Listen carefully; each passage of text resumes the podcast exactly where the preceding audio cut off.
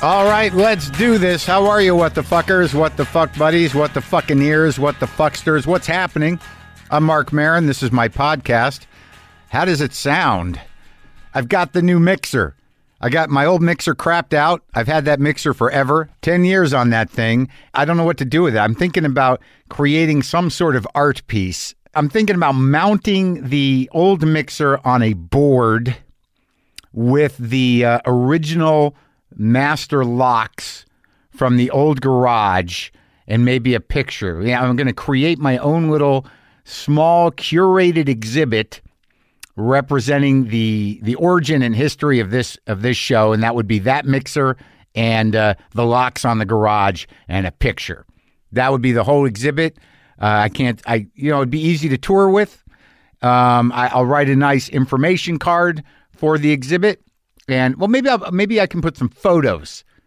There was a bunch of photos done of the old garage before I uh, I got out of there. So we tour with it, and I'll write one note card. I'm I'm not gonna. I know what it feels like to go to a museum, have to do a lot of reading uh, before the exhibit, the information that sets it up historically. I'll keep it real brief, one paragraph. Uh, there, there was a garage. A lot of people came to it. We talked to them in there. It was filled with clutter. It got dusty sometimes. The president was here. Uh, this was the lock on the door, the two locks. This was the original mixer that everybody who came into that garage spoke through. Uh, enjoy the show. So Jane Fonda is here today, and that was daunting for me. It wasn't daunting. I mean, it's always daunting when I talk to somebody who's had. Um, a tremendous and full career. I mean, Jane Fonda was a movie star by the time I was born, really. And you kind of forget, maybe you don't, maybe you're not like me, or maybe you don't put it into context, just what a fucking great actress she is.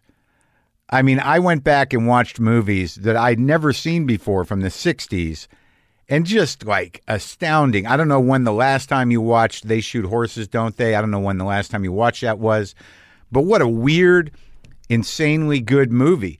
I actually talked to the producer of this movie of They Shoot Horses, Don't They on Thursday. Erwin Winkler is going to be here, another guy that's had this 50 year career and uh, it's it's just a little it's a little intense. So, you know, I've got an, an hour or so.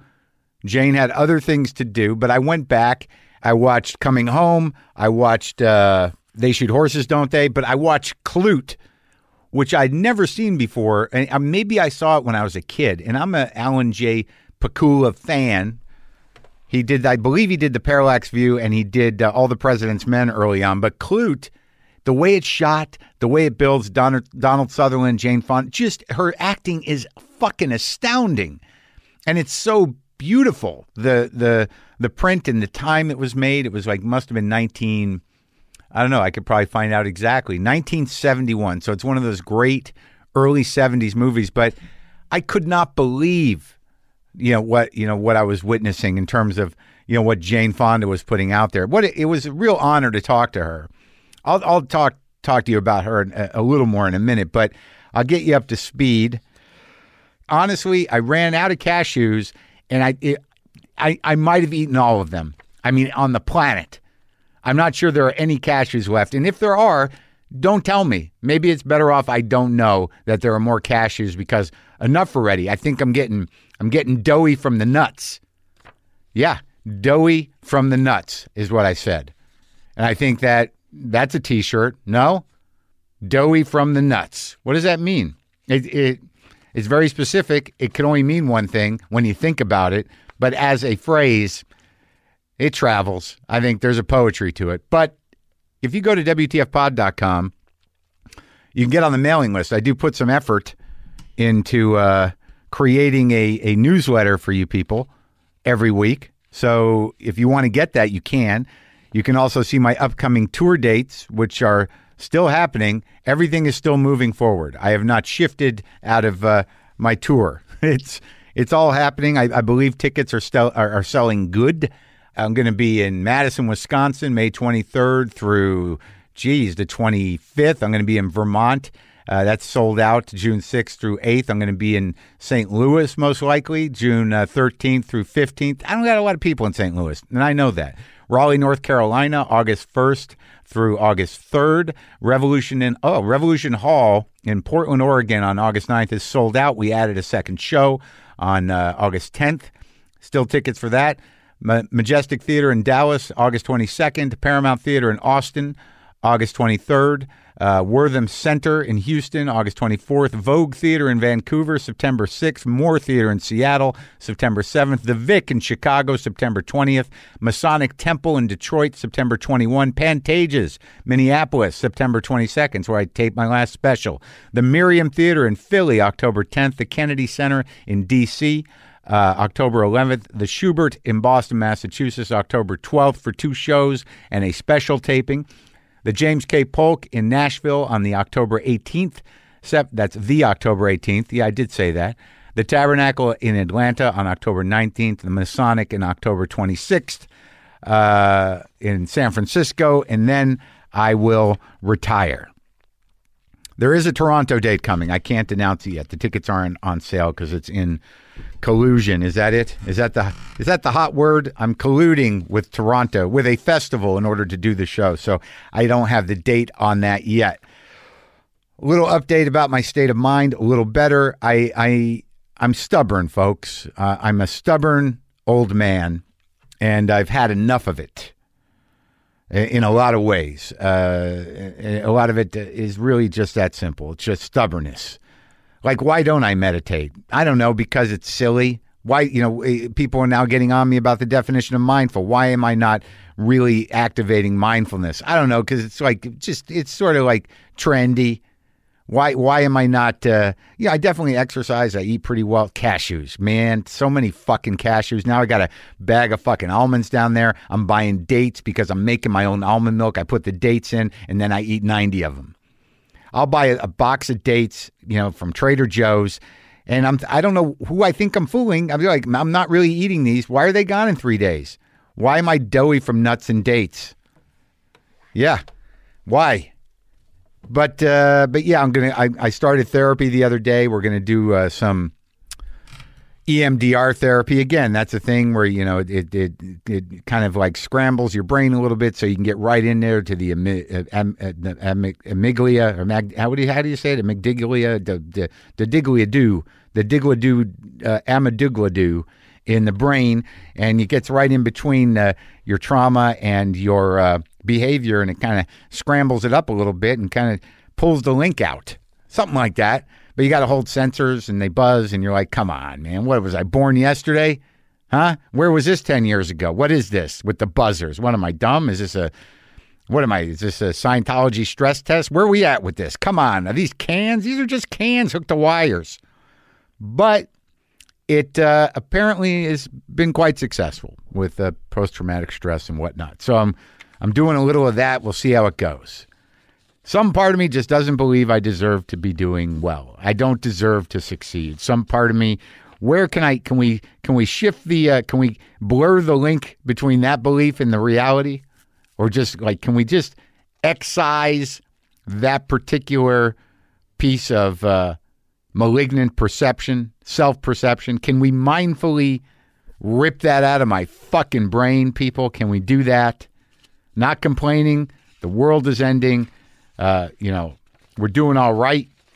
Some of us, It's fucking anti Semites, man. Seriously. Stay strong, Jews. Jesus Christ. This president has really opened a portal to hell and we're living in it. But you know, I'm I'm going to try to be mindful. Going to try to meditate a little bit. Going to do the E EMDR. Going to reconfigure my brain and do the best I can. That's the thing. When you get overwhelmed, what can you do? I I can eat a lot of cashews apparently comedy's been all right. I was at the uh, comedy store all weekend, uh, tightening up some things. You know, I go on the road, I do the hour and a half, hour 45s. I go to the comedy store, I do the 15 minutes, you know, and I try to tighten up some things. It, it's weird, man. It's, it's weird what I do. Sometimes someone will give me some advice, maybe kind of reconfigure a joke a little bit. Neil Brennan, Neil Brennan is always reliable for the, the tight joke advice comes up to me. He's like, "Why don't you try it like this?" And I'm like, "Yeah, my first. Here's the thing about me. in general is that my first reaction, and I know you might not know this about me, but generally, if somebody suggests something, my innate immediate reaction is like, I don't know, I, no, no. Why? No. But but I deeper, I'm sort of like, really, you think that would make it better? But I still like, how? Why does it take me two fucking steps to just go like, okay, uh, I I will embrace that idea and see if it works for me, as opposed to like, wrong. Who are you? What? Stop it but yeah, it was it's it's kind of fun. Like now that I'm I'm sort of see my hour of material evolving and coming together to kind of like, you know, tighten it up and, and think through some things, try some new stuff, take some new risks. My brain's been kind of fucked up all weekend. I read this new I read a book, man. Devastating book that's not out yet. Maybe I should talk to her. Eve Ensler, the uh, she wrote the Vagina Monologues and several other books. Has written a book called The Apology, which will be out. I think it'll be out next month. I got some sort of uh, press advance copy, and wow, just fucking devastating, deep, horrible, uh, you know, painful, cathartic investigation of the most of the worst type of toxic masculinity on a personal level. Her father and I don't want to go into it because maybe maybe I'll, I'll, I'll talk to her. But uh, what a what a that that's a brave book. That's a courageous undertaking. How she structured this book as a posthumous, almost stream of consciousness apology from her father that abused her in every way, and he's writing from limbo.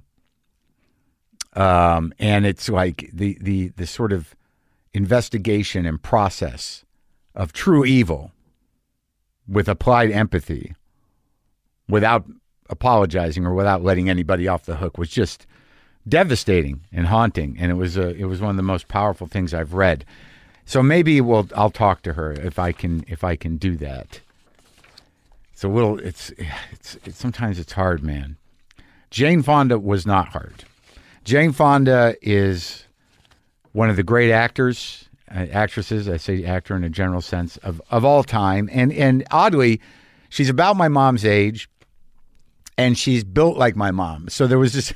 I had this when she came to the house. I had this immediate kind of. She she actually walks like my mother, and they they kind of look a little similar. And it was just I had this very strange innate connection just around her physicality and the way she moved was like my mom but uh, but I was I was you know I was really honored to talk to her. I mean, you'll see, you'll see. Oh man, I hope that there's no more cashews. I really do. I really do. Now, okay, so let's let's enter this Jane Fonda thing. As I said, it was a little a little daunting because of the arc of her career, because of the time we had together. But uh, it, it was a real honor talking to her. Uh, all five seasons of Jane's series with Lily Tomlin, Grace, and Frankie are now streaming on Netflix. They've been renewed for a sixth season. So catch up on those early seasons now if you want. Also, go look at some of her early films. I mean, just go watch. Yeah, a lot of like Coming Home, uh, Clute, uh, China Syndrome was a big one. On Golden Pond with her father. Like, she just, just great. So this is me talking to Jane Fonda.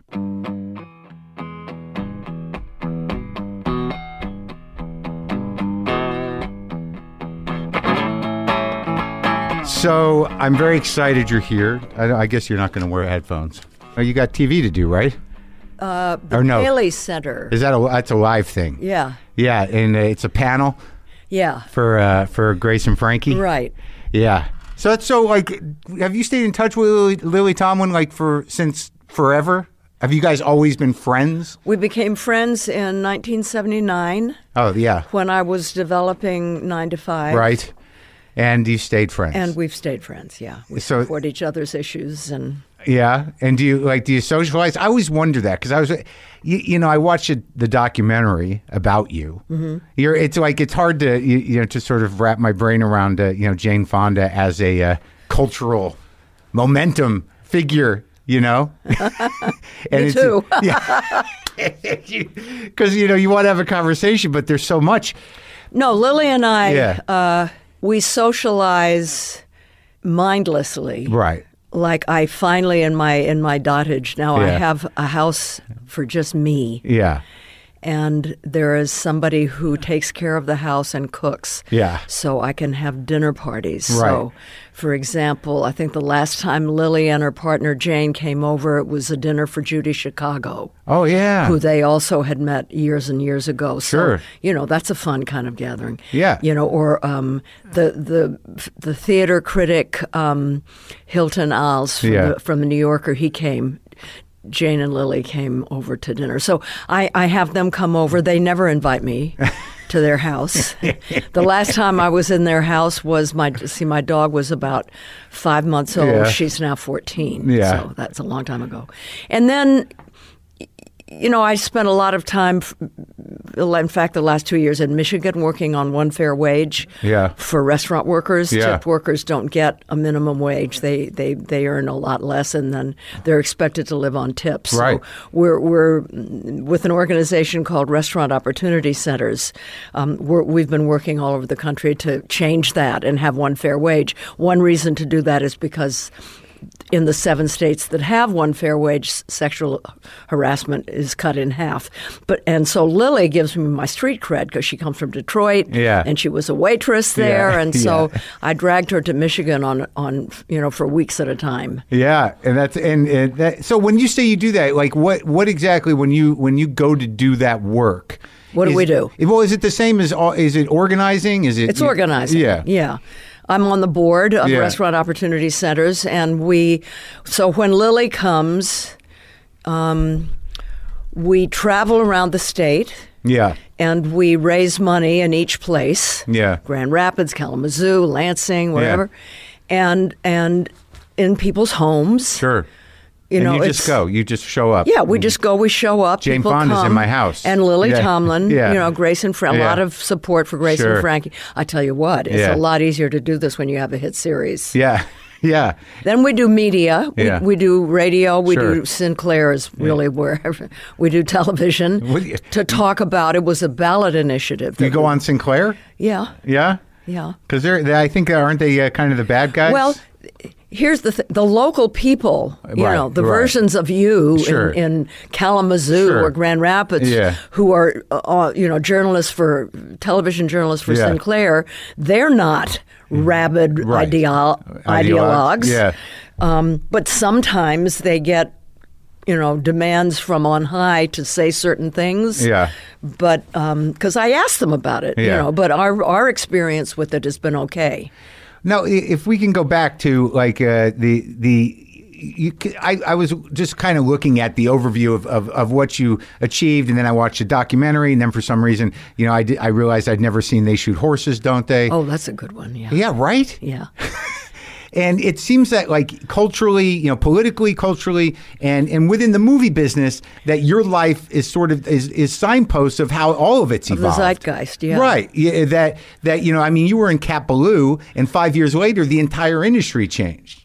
Right, I mean, then all of a sudden you're shooting movies with, uh, you know, uh, with Ashby and, and and with Pollock and stuff, and and then like on top of that, y- you know, in the in the documentary you talk about how you realized your own authenticity so late in life. Yeah. Now, when you look back on it, because now as an activist, like you're doing this thing with the restaurant workers, but you'll apply your your energy to any you know cause that you believe in, however is necessary. So when you think about what compelled you initially, was it the, when you because you're very self aware and you've obviously done a Vietnam War. Right, but like you know, eh, but do you find when you when you think about the pushback on the generation your father came from that it was also emotional? Yeah. that your father represented something of an old guard, and that you know that tension was created uh, with your activism.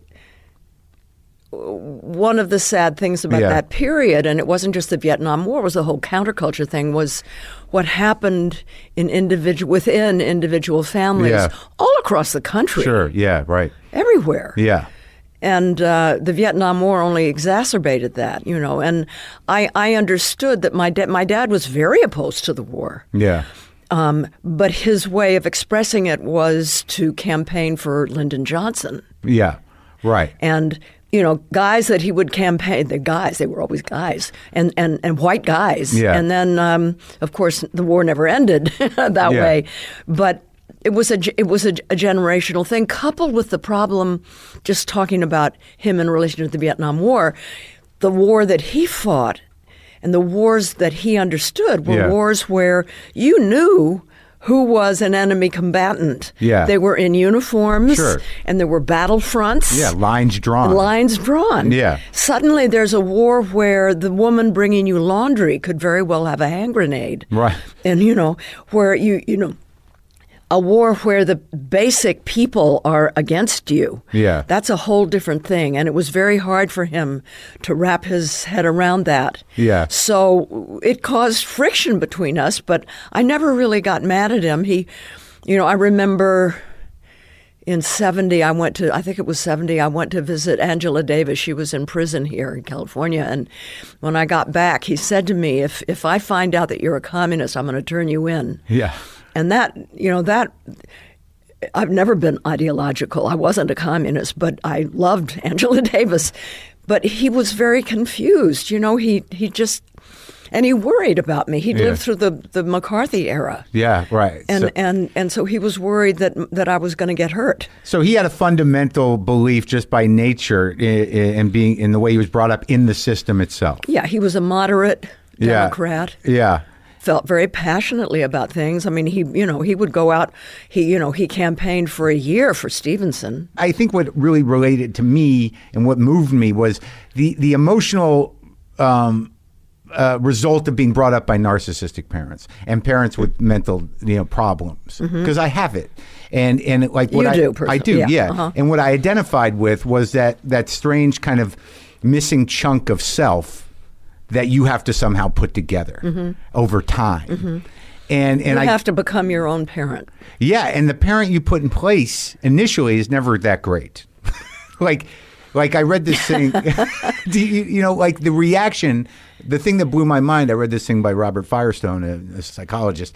He said that if if your parents, if you're not getting what you need from your parents, you at, when you're young, you automatically assume it's your fault.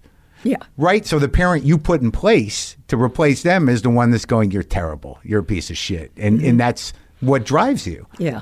Now, did you find that for yourself? Yeah. Yeah. You, did you? I thought that I was a worthless human being. And it was very interesting how I dealt with it. Yeah. I was ashamed of myself. yeah. I wasn't proud of the life that I was living. So I thought, if I pretend to be generous, Yeah. maybe eventually I will become generous. If I pretend to have a spine, Yeah. maybe I will become brave. I mean, and you do you become what you do. In a way, I fake it till you make it. Yeah, for sure. And you just knew that instinctively. I just I thought I don't know what else to do. I I just I don't like myself, so I'm going to pretend to be a better person. And I started to become a better person. And Right. that began then to conflict with the life that I was living, yeah. you know. Yeah. So, you know, all along the way you have choices. Well, do I continue living the life I'm living? Or do I try to proceed with trying to get better and be better? Right. And when And I chose the latter. yeah, but it took a while, right? Yeah, 60 years, 70 years. No, it does. It takes a long time. I mean, you're always essentially the same person. Right. That's why writing my memoir was such an important thing. And really, Yeah. the documentary was just a v- filmed version of my, Right. of, my, of my memoir. You know, when you write a memoir, if you really dig down Yeah. and really take the time, you realize. You know, it's kind of what T.S. Eliot said in the quartet poem. You, you, s- I'm paraphrasing. You spend your life exploring, and at the end of all the exploration, you're back where you start. You circle back where you started and know it for the first time. Right. And what I realized at the age of 63, 4, 5, and writing my memoir is that I had started out decent Yeah. and brave. yeah. Because you were on your own in a way. C- Yeah. And, and and then for girls, you know, the problems start at puberty where you just want to fit in and Yeah. be skinny and all those kind of things. But basically, I was working my way around to come back to where I started, only with m- more knowledge and stuff. And acceptance of your past self. Yeah, you have to forgive. Yeah. You have to forgive everybody, including yourself. Right. Yeah. Uh, yeah, that's hard, isn't it? It's essential, but it, yeah, it is hard. It is hard, and you can't do it until you really examine, you know, what I'm. I'm. I'm one of those typical liberals Uh-huh. who I always, you know, the perpetrator. But look what was done to him. Right, right, right. You know, so I, I always tend to want to forgive. Yeah. Well, I, I think it's interesting too that, that acting as if because when you when you have parents that aren't you know fundamentally nurturing, that there's a lack of like the, the inability to receive or give love in you know second nature. You know, you do have to try until it sticks, Yeah, right? Yeah. The you know the, the the one thing that I realize now at the age of 81 and a half, you Yeah. start to count halves when you get older, like you do when you're young, Yeah. um, is uh, the one thing that I could never f- totally fix Yeah. is my ability to be in a relationship Yeah. with the, the opposite sex. You know, I that's the one area. I mean, I've I've kind of healed in, in, in a lot of different ways, but I'm just not good in relationships. Where, where does it uh, wh- like the like I find that I hit a wall where where I can't get over it. Do you, like what is it that were that because I mean you've been like I guess in the memoir and and the documentary you did find yourself living in relationship to a lot of different men. Mm-hmm. You know, and and that A lot of very, very strong men. yeah. And who do you think that started with after your father? Was it Strasbourg? No, it was Vadim. Oh yeah, well the marriages, but like Yeah. I mean, it seemed like Lee Strasberg was a pretty important force in your life. Not really. No? No, Did he teach you how to act though? not really.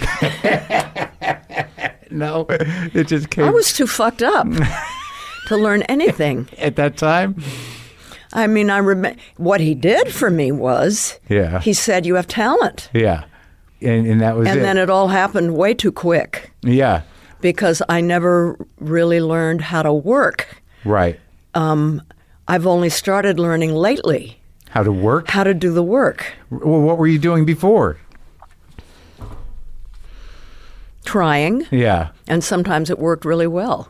When you accept to become another person, yeah, there are levels that you can stop at. right. I didn't always know how to go really deep. I didn't know the questions to ask, Uh-huh. the tools. He did not, Lee didn't teach me Yeah. what I needed to know there. Yeah, You know, in a way, I wish that I'd studied in England and classical in a training. different kind of training, Right. in a way.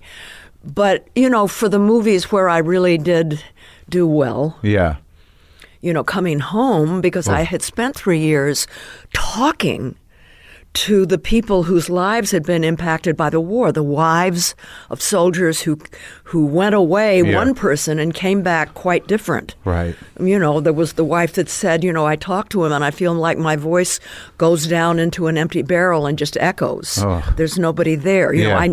I I knew that story. Yeah, And so that's what allowed me to play that character Yeah. the way I did. Clute.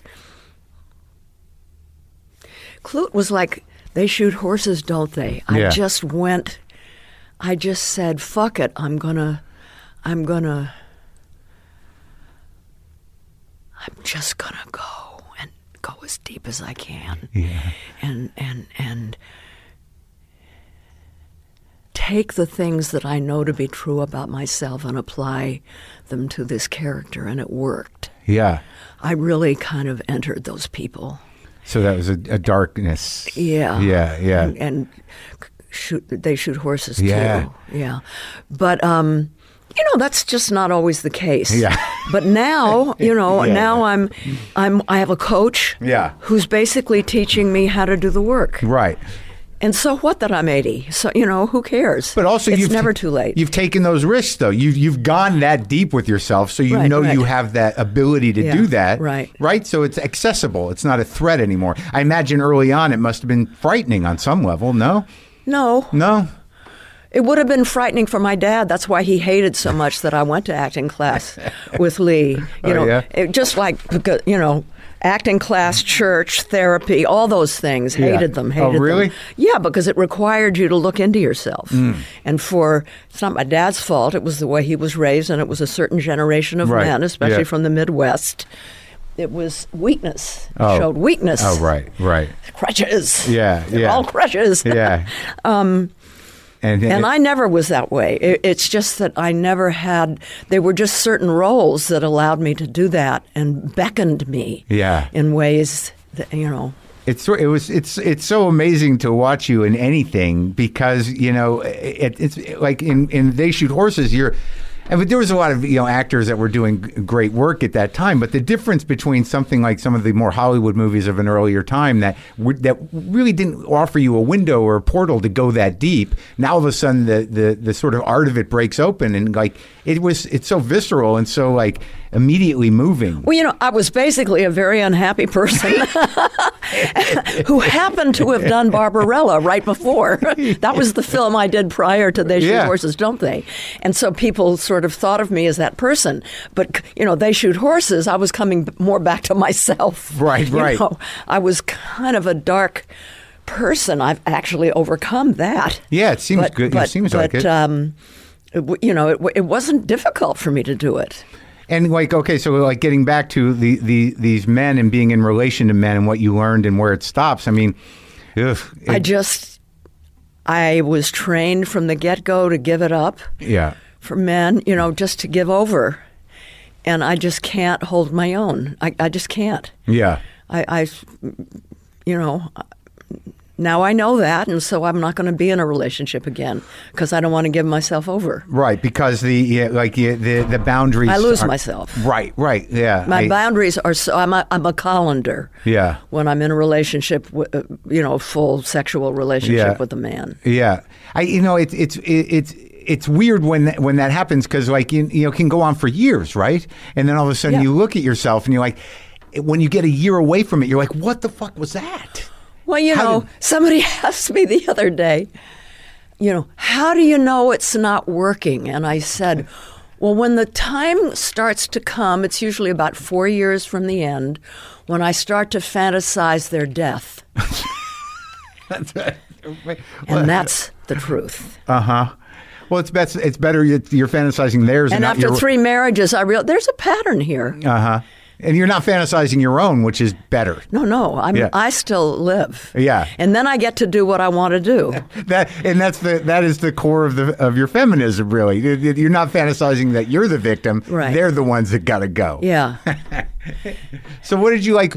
I imagine looking back on it, like with Vadim and uh, with Hayden and with Turner, that you know there were definitely lessons learned that made you a stronger person, right? And Yeah. and, and not just by tolerating them, but by what they had to Oh, offer. listen, I do not regret those three marriages. Yeah. they were they were utterly fascinating men, and I learned a huge amount from all of them. Um, How's your French still? I'm fluent, Still, yeah. and I'm and interestingly enough, I'm always I. The wife after me, Vadim's wife Yeah. after me, were like this. We are so close. Oh, really? Oh, yeah. We just spent a week together in Lyon at a film festival. We're very, very close. Tom's wife after me, Barbara. Yeah. We're so close. Interesting. I see her all the time. Really? And we love each other. Yeah. H- How did those relationships evolve? they they all had good taste in women and and and Yeah. I don't know. I mean, they're interesting women. and- Yeah. and And it's just like, they- did they reach out to you? How does a relationship No. like that happen? like, can we can we go over our experience or? just it's too personal. I don't Okay. want to. I don't want to talk about it. But Barbara and I just found a kinship. Yeah. w- we have a lot of things in common and then there's the son Uh-huh. Yeah. there's they tom and barbara had a son Yeah. and tom was always worried that this son wouldn't know exactly where he fit in so i feel a real responsibility to keep a family unit together Yeah. including barbara and liam Right. and uh, That's nice. liam is the age of my grandson Yeah. but that's okay. Yeah. He's my 45 year old son's brother, Yeah. but he's the age of my grandson. I mean, it's interesting, but these are these are the families of today, Sure, right? sure. And you can. I just sort of know instinctively that when when the end comes, and it's not that far off. You know, it could be 20 years, but maybe not. Right. But that when the end comes, I'm going to want to know that I kept us all together. And when did that like when did that impulse start? When I was when I s- when I saw my father die, Yeah. and I knew that he was full of regrets, that he wasn't able to do the forgiving, Yeah. to do the the facing up, Yeah. Mm-hmm. and and the apologizing and the listening and the things that need that need to be said before it's too late when you can no longer talk. Yeah.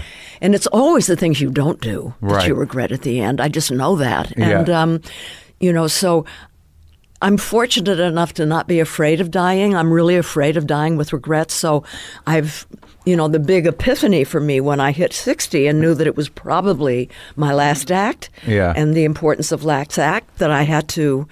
I've got to spend this remaining time figuring out what my regrets would be. Yeah. You can't be 81 and say, "Oh my God, I better start getting my life together." you know what I mean? Yeah. You, it- you know, I can't. I can't make my life lo- longer, but I can make it wider and deeper, and I have to start doing that now. I said at 60. At 60. Yes. And I deliberately did. That's why I wrote my memoir. Yeah, and what went in in in terms of looking back on those struggles, you know, there you know with, there was the codependency, right, and the pressure of show business, and you know, when did the eating disorder start? Start? Yeah, Oh my God. 14 Oh, in yeah. Oh. boarding school, girl, all girls boarding school. yeah, Um, my best friend had been doing it and told me about it. And I swear, I thought only that the two of us were the only people besides the Romans. Right. Because when we studied Roman history, Yeah. we discovered that, that the Romans used to do that binge and purge. was it, it was it for for body image Yes. reasons? It was. Totally. I didn't realize, of course, that that a lot of people with body images don't resort to that. Right. That it's that it's. I think that it. You see, we're we're like chalices, all Yeah, of us, right? and that chalice in the center of us at our chi, you know, Yeah. our solar plexus, needs to be full, Yeah, um, ideally full of spirit. yeah, of at oneness with others and with everything right, right, with love Mm. and compassion and forgiveness and a and a sense of authenticity that's Yeah. what we're supposed to be filled with if we're empty Yeah. we're going to fill it with depending on who we are booze drugs sex Yeah. workaholism Yeah. food whatever and mine was empty and i was filling it with food and i only was able to stop when i began to fill it with authenticity yeah, and uh, so that was a long time yeah. What age did you really start to kick it? I went cold turkey and I wasn't authentic yet, but I was dying. And so I just went cold turkey at about 45. It took a long time. Mm-hmm. And it's impossible to have a, re- a true relationship if you are an addict of any kind. You can't. Until ever or No, you can't. As long as you are an active oh, addict, active act, right? you can't have a real relationship. Not Yeah. a real one. Right. Not an authentic relationship. Right. And um, Why do you think that is? because you can never show up totally because Mm-hmm. you have this addiction. Yeah, that always becomes the most important thing. yeah. And uh, essentially, you have to hide the addiction, so you're also lying and being inauthentic. Right. And uh, but I stopped before I started the workout. Well, that that was the other thing that I didn't realize because I didn't know the nuances of your life. That you know, having you know been through you know protesting the Vietnam War and and and the other you know activism you were doing, which took you know insane courage, and you took a lot of hits for it. And it seems like the the next or, or even the third generation of the people that were originally tearing you down are now still doing it. You're still an example of some kind to that ilk, and uh, and that I didn't realize that w- when you were married to Hayden, that the workout video was actually to, To fund fu- activism. It was to fund the campaign for economic democracy. When the war ended, Yeah. we began to focus on the economy. Yeah, which this is I'm talking in the in the late 70s Yeah. because I actually it didn't become famous until the 80s but I actually started the workout around 78 Uh-huh. and and um, that was when it was becoming increasingly apparent the the, co- the corporate takeover of everything Uh-huh. yeah, sure. um, and and so that that's what we wanted to take on you know, the notion of economic democracy, and it was a statewide effort. Yeah. And California's a big state, and there was a recession. Yeah. And I didn't know what to do because I was the main fundraiser, and I read that. Remember Lyndon LaRouche, Sure. the guy that paid people to hold terrible signs up at the airport? Yeah. The LaRouches. They're not around it really anymore. There's something worse here now. he funded the whole operation from a business, his computer business. Yeah. And I thought, I got to start a business. Yeah. Right. Yeah. And it turned out to be the workout. But you you know what I thought was amazing about that moment is that you know moving from you know the other type of acti- uh, activism you were doing and then trying to fund this is that the direct personal engagement of I think primarily women with the empowerment that was available through just that workout video which is e- easily to, it's easy to make fun of or trivialize on some level but it was y- you felt it immediately that there were women that needed that Yeah. connection to take hold of their lives Yeah, it's very interesting because Tom did not like the workout, even though it funded the organization. He did not like it. He felt it was a vanity project. And um, was that the beginning of the end of that it was. It was the beginning of the end of our marriage. in that's a what I way. mean Um, yeah J- just the things I was doing were things that didn't it didn't feel comfortable for him. Uh-huh. But before I actually opened the workout, I was Yeah. teaching it in places like when I was in in St. George, Utah, making Electric Horseman. Yeah. And every night after we worked, I, people would come and, and I would teach the workout, and they would come from miles away. Yeah. And they were not all women, but mostly women, but Yeah. also members of the crew and Right. and they would come up to me after a few weeks and say, I don't have to take sleeping pills anymore. Uh-huh. I don't have to take insulin anymore. Uh-huh. Stuff like that. And then I would start getting letters once it became, you know, I put out the videos Yeah. and the records. And, peop you know, one woman said to me, I was able to stand up to my boss for the first time today. right. And that, and then I began to realize, oh, I knew that this is much more than just being thin. It's uh, but you didn't know it initially. Well, I knew how it made me feel, Sure. but it never. I wasn't. A, I, I didn't think this is going to empower women. When I Right, started. right. I was just. I was. I. The guy, you remember Delancey Street? Well, Delancey Street still exists. John Mayer, who started Delancey Street, Yeah. was a close friend of mine and Tom's. Yeah. And we told him, I said, I'm trying to raise, to start a business to run the campaign for economic democracy. And he said, Never go into a business you don't understand. Uh huh.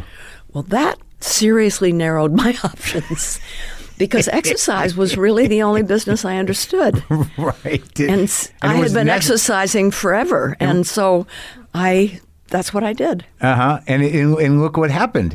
It's amazing because I mean I didn't realize it. I mean you really made exercise videos for decades. Yeah. And they kept and it kept I made 23 of them, yeah. and and you uh, you know, sort of uh, like without knowing it started that business you know for everybody the It visit started the video business. That's why I'm the only non engineer, non scientist in the Video Hall of Fame. Yeah, and and I thought like uh, the other thing that I thought was interesting is that when you were making these movies with these guys, you know, in the '70s and the late '60s, which were you know socially relevant movies meant to have a message or meant to you know push the envelope either artistically or otherwise, philosophically, some politically, that. Um, that they were they were kind of some of them were kind of out there and that what I, I thought was interesting i- i- in terms of your evolution as a producer was that you were able to come back and create narrative film that was appealing to y- you know regular people that didn't require uh, you know some sort of like you know uh, deeper understanding of art that still had a powerful social message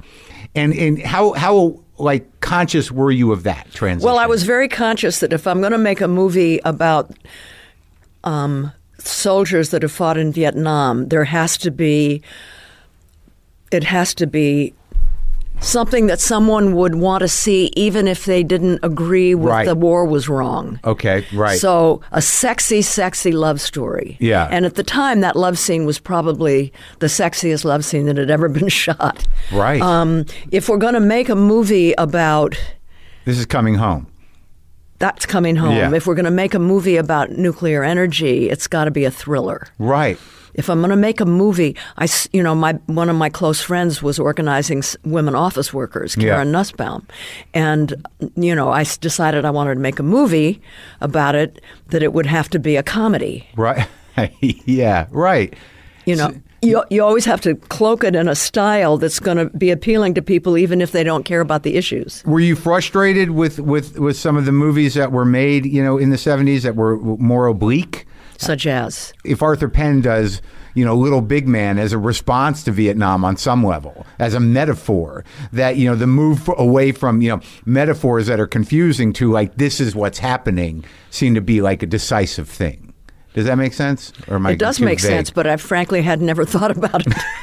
I, I don't know. I don't know. Because there was so- like the like you know the the people that you work with uh, P- is it Pat Pakula is that how you say his name and uh, Ashby and even like people like you know Joseph Losey who I didn't realize that you worked with he he was a, a big activist and like you know paid the price for it but you know these guys were you know big intellectual artistic dudes and I be, I think Ashby made very accessible movies though Yeah. yeah for Totally. sure you know and and and but it seemed like they were artists that Yeah. were that were, like for a lot of reasons were you know sometimes you know consumed with the art of film w- w- uh, to to some degree without uh, you know wanting to get everybody on board Right, and you know there was a certain friction. Yeah. There was a lot of friction between me and Losey yeah because he, he was a lefty, but he was not a feminist, and it's a feminist movie. Uh-huh. And Daph, um, Doll's House. Delphine Seyrig and myself really objected to his rewrite of the script and had a lot of f- friction, Fighting? fighting with him. Yeah, it was not a good experience, and um, and with Ashby how much of input did you have in that in in coming well, I home? had a lot. I mean, it was the the concept was my idea. okay yeah because of what I'd heard Ron Kovic say at a rally. He said, Yeah. I may have lost my mind. I may have lost my body, but I've gained my mind. Does it surprise you, like now, you know, the, the direction? Because I don't know people personally, and I build a relationship with you people, you know, from your roles. D- does it surprise you, like, that John Voight has gone so far the other direction? Uh huh. It does. Yeah. Because Uh-huh. Yeah. he wasn't. Not at all. No, he was one of Tom's and my biggest supporters, and you know he would rally his Hollywood friends to come and see Tom's slideshows. and Uh-huh. He was my closest friend in Hollywood, Ugh. And, it, it- and I don't know why this has happened. Mm. have you talked to him? um, about oh maybe in s- 2006 Uh huh. was the last time that I really he called me on the phone Yeah. and started talking about the war in totally terms that I just couldn't relate to and he wouldn't stop and I hung up. I- Oh, wow. It makes me so sad. It's very strange because the phenomenon of that now, uh, like realizing, you know, somebody who's done enough self examination and, and fought the fights that you have, it has to be surprising as it is to me just how malleable people's minds are, you know, when they need closure or when they're afraid or when they're angry. And like it seems that a lot of what's happening today with a good chunk of the population is irreparable in terms of their point of view on It's not things. irreparable and it's not a good chunk. yeah. I, I think it's it's there is a chunk, and Yeah. it's not a big chunk, Right. That is irreparable, I think. Right. But there is another influx piece of the puzzle. Mm-hmm. That's a piece that interests me a lot. Which is? The middle America, the scared, Yeah. the feeling forgotten and unseen working class that used to have unions Right. kind of helping to define their perspective on things and don't anymore, who voted for Obama and then Trump. I think we cannot leave that fuzzy gray area out. I don't know if we can win, we. I don't know if democracy can win without them. Yeah. But even if we can, morally, I don't think that we can forget about those people. Sure. Because the truth is that the direction that they've moved in is not in their interest. So we have to do everything we can to help them understand that their interests don't lie there. Their interests also don't lie with the neoliberals. Right. And that's why we have to be sure that the person who runs our country next is Yeah. Mm-hmm. not a neoliberal. Not just not a Republican Trump type person, but not a neoliberal, someone who really cares about these people and cares about the value of work, not just Silicon Valley work. Right, right. But but labor. Yeah, sure. Labor. Yeah, We can create jobs for everybody sure. but Yeah. you have to be committed to it and and and and I get into a lot of arguments with my liberal friends, progressive friends because they say no we have to spend all our time with the low-hanging fruit, the natural base of the Democratic Party, women and people of color. Yeah. We can't be spending time and money going after people who voted for Trump. Right. And I don't agree with that. Yeah.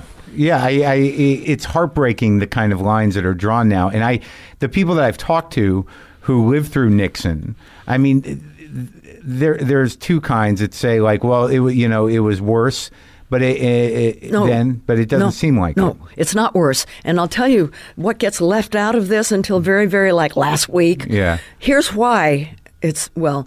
There's never been an existential threat to our democracy like Right. there is right now because of the nature of Donald Trump as a human being Yeah. and who he has surrounded himself Yeah. with. But the bigger existential threat that would e- exist, you know, even without Donald Trump, is climate. Sure. This we've never had a ticking time bomb I know. overarching every single thing that we do. Yeah. That's never existed before. It didn't exist during the Nixon time. Yeah, And that's a reality. it is. And you know, so y- people can poo-poo the green the green new deal, but but something like that has to happen. Yeah. I mean, at the core of what you're talking about in, in being a, f- a full stomach person and being somebody who, who has love and empathy and all that is that, you know, there that the way that hopelessness has has somehow turned to nihilism, you know, in the hearts of people that have given up, uh, y- you know, any sort of future in a way. And they just want to burn it all down. Yeah. Now you know there are there are there there there there are are, are are Christian fanatics who are ready for the big burn, For the yeah, end days. yeah. right? And and and yeah, uh, but No, I, I once had a boyfriend that was so unhappy and messed up and wounded that he liked war. Right. Because then he didn't feel alone. I mean, that, that is a reality. But, you know, I have spent time, I have canvassed in San Diego, I have canvassed in, in, in, the, in the Central Valley, Yeah. in Bakersfield, and talked to people who are, were Trump supporters. Sure. And I have friends that have done that, and they can, they can be made to think differently. yeah, if you talk to them as people, like one on one, Nobody has been talking to them, but the, the politicians that talk to them and Yeah. the human beings and the canvassers who talk to them without sunglasses on, Yeah. looking them in the eye Yep. and saying, What matters to you and Right. why? right? okay, what are we going to do about it? Yeah. And you don't ever criticize Trump and you don't ever criticize Fox News. You simply tell them something they don't know. Yeah. Well, that's yeah, and and and they can hear it, and it goes in. And then you stay in touch Yeah. and you explain. This is really hard now, and the only way we're going to do it is strength in numbers. And guess what? Your neighbor gets it. yeah. and I've signed up 15 people Right. in this neighborhood. Yeah. And we're going to stay in touch with you. Yeah. And you do that. And we do. Yeah. So how do you like it's how do- how have you for for all this time been able to step you know to kind of like choose how you, you you know how do you balance the you know the acting and you know the activism and the family I mean you, you just Well, my kids, my family's grown up. yeah right And my grandkids are growing up. yeah yeah And uh, I had your brother on I'm the not show. very good at balancing. I Yeah. was not a very good parent because Yeah. I didn't know how to balance well enough, although my kids are just fine. yeah Um, but, you know, now there's just me. yeah and and um, and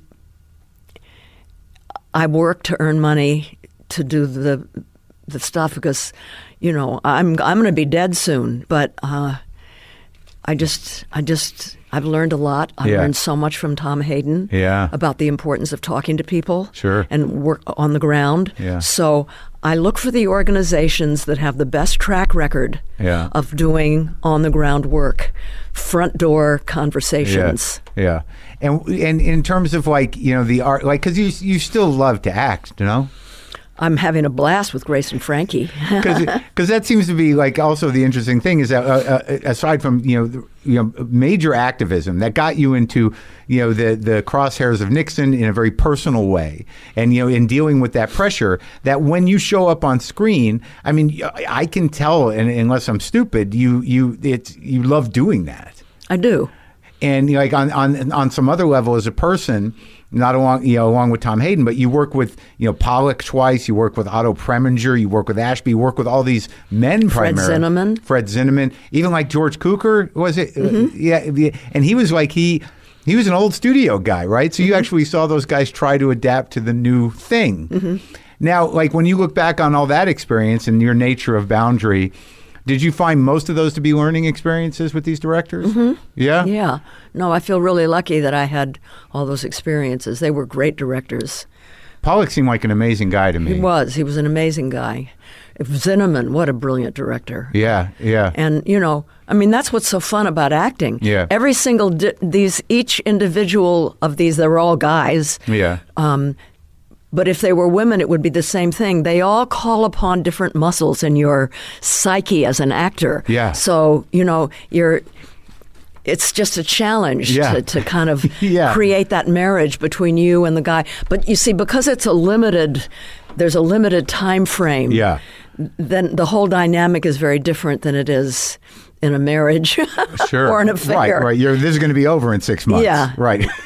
yeah, by by necessity. Or nowadays, a, a month. a month, right? They shoot out quick, A month. right? Yeah. And and you, how's your relationship with Robert Redford?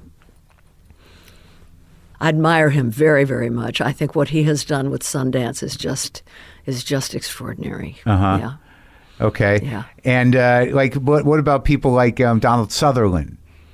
Oh God, I haven't seen him. Oh, really? I haven't.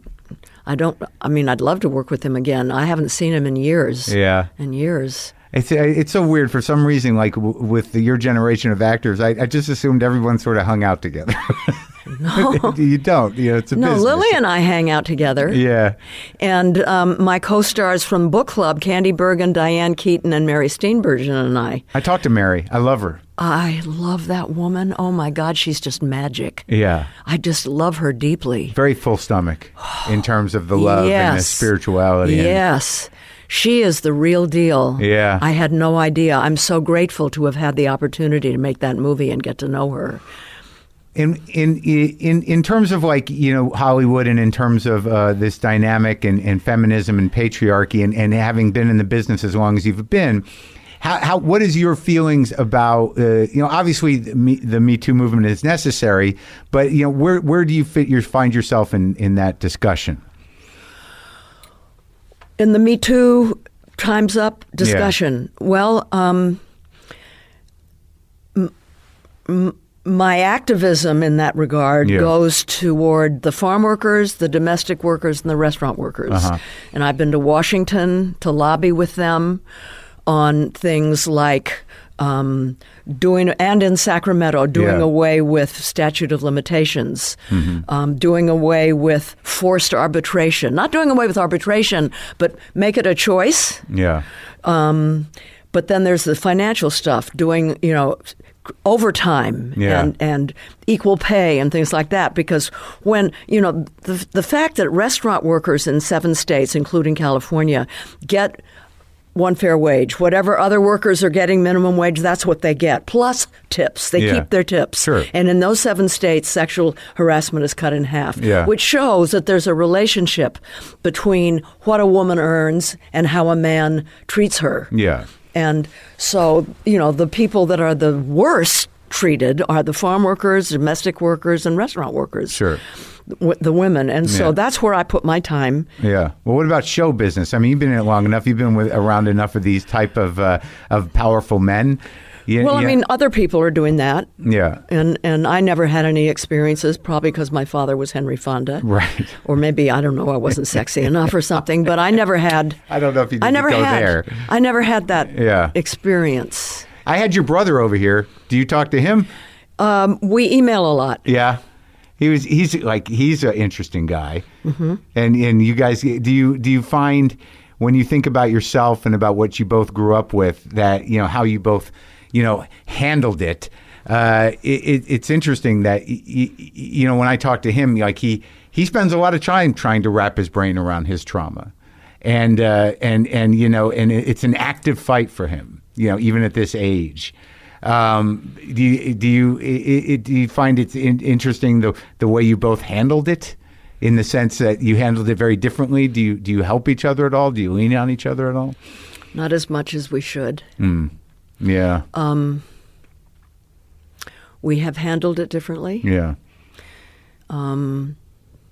See, I, th- I think I've always felt that the child that is the same gender as the parent yeah, has a harder time. Mm-hmm. I think it. I think it, my father was harder on my brother yeah, than he was on me, and and I, I think Peter suffered a lot. yeah. He suffered a lot, and I'm just not sure that he's gotten the kind of help that I have. Right. Because you like it it seems like that your pursuit of social justice and your pursuit of authenticity, you know, was, you know, of primary importance. You know, to, to sort of resolve, you know, your stuff. Right, and I'm not a pothead, and Yeah. I, I don't do drugs. Yeah. Yeah. Don't go for that relief. I go. I use pot to go to sleep. Yeah. Does it work? And it turns out Peter does too. It does work. Yeah. And it's a whole lot better for you than Valium or Ambien or that other stuff. Yeah. I found it very touching in the doc uh, that, y- y- you know, the two things, you, you know, you going back to visit Ted Turner and, uh, and, and We're very close. Yeah, it, it was. It's a, a very sweet thing. I, I stayed close to my three husbands. I Yeah. Mm-hmm. was with Tom when he died. Mm. I saw Vadim in the hospital Yeah. before he died. Yeah, that's a, You know. that's amazing. Well, you have to, I think, there's about two years where if you're smart, you write all the hate, you write the letters. Yeah. And, but you don't send them. Right. So you get it out. And starting at about four or five years, you begin to realize I was equally at fault, or almost as equally. Mm-hmm. Sure. And um, or I made a mistake, and the guy's really sick. Uh, That wasn't the case with me, but Yeah. Um, and and then you think there were reasons that I loved him, Mm-hmm. and so I have to stick with those. And then if you've had children with them, I was always afraid that if I didn't invite the ex-husbands to spend Christmas with me, Yeah. that my kids would choose to go with him and not me. So, so Vadim Yeah. would come to Christmas with me and Tom. Yeah. And Tom would come to events with Ted. Yeah. And, uh, you know, and Vadim met Ted. Uh-huh. And I just brought them all along. They're so they're they're really kind of so different in And terms. so alike. oh really? Yeah. yeah. They're, they're- I thought they were so different. Yeah. None of these guys are like my dad at all. Yeah. Whoops. yeah. No, see, here's the thing. you Yeah. see. They're all addicts. Yeah. So, of course, they're perfect for me. Yeah. Right. You know, if you're an addict, you don't want to, you know, I'm sure that the perfect man for me has come along Yeah. and looked me in the eye and said, Come on, show up, Fonda. Yeah. Yeah. And I ran away scared. Yeah. That's uh, that's So I picked instead three absolutely riveting, fascinating, brilliant men, yeah. none of whom were able to say, Come on, Fonda, show up. Right. Well, because they were like, how were they addicts? They were workaholics or you know, Drinking. Yeah. Drugs, Uh huh. drinking in most cases, yeah. Yeah, and and you know, it seemed like you know it's very clear, like you know wh- how Hayden had an influence on you in terms of you know once you you know, the things you learned to to move your own agenda forward. What was it that you really gleaned from from Ted as a as a person? Oh my God. Ted is a genius. He really, he really, he is yeah, very wounded genius, but a, a, a genius. His, you know, I'm I'm micro yeah, yeah, and he's macro, yeah, yeah, and for me to experience that and learn from him the macro realities Right. was just invaluable. Also, extremely practical. You know, wh- he was once the greatest sailor in the world. He won the America's Cup, and this was before computers. This Yeah. is when you did it with your own brain and brawn. Yeah. And to be a great sailor, you have to be the kind of person who forgets nothing. You know, you can't be 50 miles out at sea and think, oh shit, I forgot the, you know what I mean? Yeah. So he was very meticulous. He paid a lot of attention to detail, and he was always on time. Mm. And I learned the value. I, am kind of that way anyway, but I Yeah. really learned the value of that. Sure. He brought me so much. One of the things that he brought me, because he had been so abused as a child Mm. by his father. I mean, just terrible Yeah. at the age when the boy is most vulnerable at Yeah. five Right. and stuff. He needed me. Yeah. He needed me, and he wasn't afraid to let me know. And I was the one who was grounded. Yeah. I could bring him stability. That was new for me. Yeah. Yeah. And that felt that felt And it gave me tremendous confidence, and it, it sort of fleshed out that part of me Yeah. that was responsible for bringing stability and being able to nurture a bit. Yeah, I think you know he learned. Even though I I was not a good parent, but Yeah. he learned. I had a lot of step parents. Yeah. and he, so I knew how to be a step parent. Mm-hmm. And I think he watched me with his children, Mm. and I think he learned to be a parent. Oh, that's nice. Yeah, and he's a good parent. And the other thing that I thought was amazing, you, you know, was you know when you went to, to to visit your mother's grave, you know, after you know, it took you a long time, huh, to to to be able to do that, and w- were you able to to forgive yourself and forgive her? Oh, I, I forgave her. When I was writing my memoirs, Yeah. I found out things about her childhood Yeah, um, that allowed me. It was like, oh my God, yeah, I always knew that something terrible had happened to her because she was not normal, yeah, um, but I just didn't know what it was. And when I found out, I, I was able to totally forgive her. Yeah. And I became the mother. I just wanted to, ho- you know, she was dead. She killed herself when she was 42. I wanted to just hold her in my arms and Yeah. rock her and cradle her. Yeah. And, and I was able to forgive everything. And, um, but I wanted to go to her grave with Peter, my brother. Yeah. And it just didn't work out. yeah. So, for the benefit of the documentary, Yeah. I went on my own. Has he been? No. Hmm. But we'll probably go together. Oh, that's nice. And what do you, now you talk about spirituality, and we can kind of move towards the end here. Well, Your father was an atheist. Well, his parents were Christian science, and Uh-huh. I think that that embedded itself somewhere in his DNA. Yeah. But he called himself an agnostic Right. and uh, criticized me whenever I would go to church. Oh, yeah. So he was really kind of Yeah. And and now you, you seem to be a very spiritually driven I person. am. I am. And in what form is it?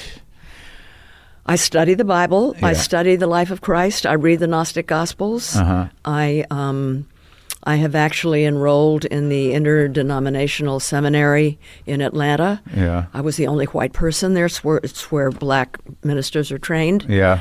and um, I believe in historical Christ Yeah. and historical Buddha yeah. and historical Allah. Uh huh. And I think these were real people who were tuned in. Yeah. I think there were women as well. I think Mary was his favorite disciple. And if you read the Gnostic Gospels, that's proven true. So I think there were some women that were tuned in too. And when I say tuned in, I meant, I mean, they understood that we're made of the molecules of stars, that we are part of everything yeah. that there is something greater than us Yeah. and that we must be humble before that Right. and that we must with every ounce of our being try to be aspire to goodness and greatness that we have to try to make our lives. For me, it's something that would have made Jesus proud.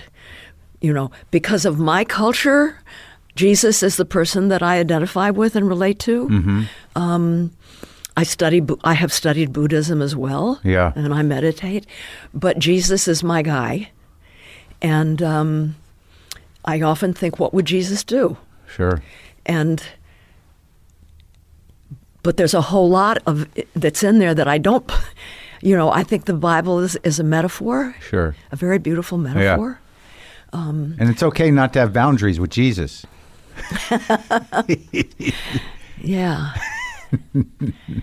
I just find it I just find it utterly fascinating Yeah. if only I could go back to that time I would love to experience that Yeah. that you know when you know Jesus had women performing the Eucharist W- women more than anybody supported Jesus he loved women he supported women he was a feminist Charismatic fella.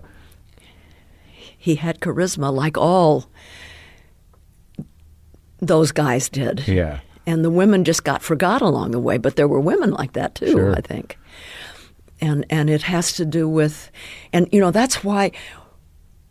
It, this all kind of came together for me around the same time when I stopped being a food addict and when I got filled up Yeah. in my solar plexus Yeah. was this understanding of being part of something greater than myself. Yeah. I didn't need to binge Yeah. anymore. Yeah. And it just it changed me. Yeah. It did. And uh and that's when I suddenly, you know, I've known so many alcoholics. Jason Robards, for example. Yeah. I'll never forget we made a movie called Comes a Horseman together together.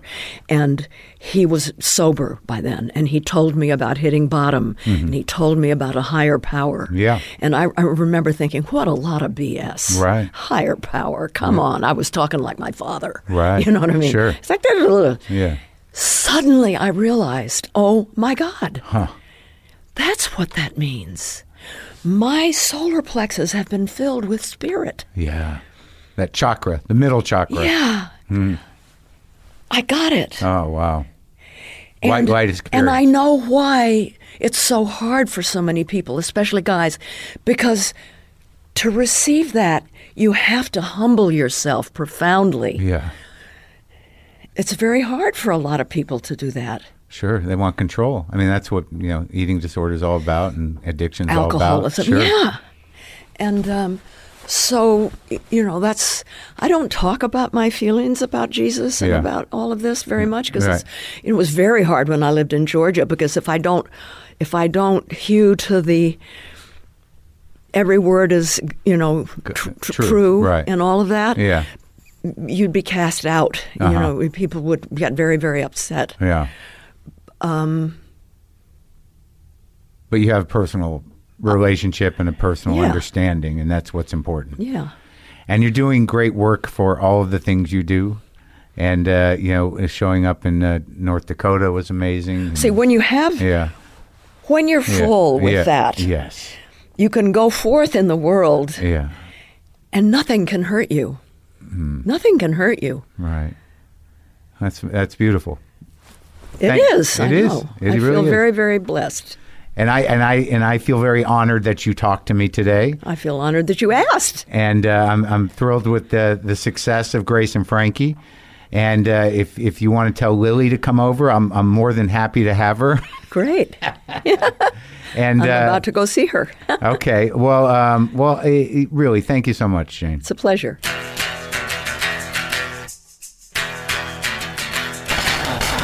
Wow, what a treat. Really, I really love talking to her. I did. That was Jane Fonda and all five seasons of Jane's series with Lily Tomlin, Grace and Frankie are now streaming on Netflix, you know. They got the uh the uh, they've been renewed for an, another season, but you can catch up on the early ones now.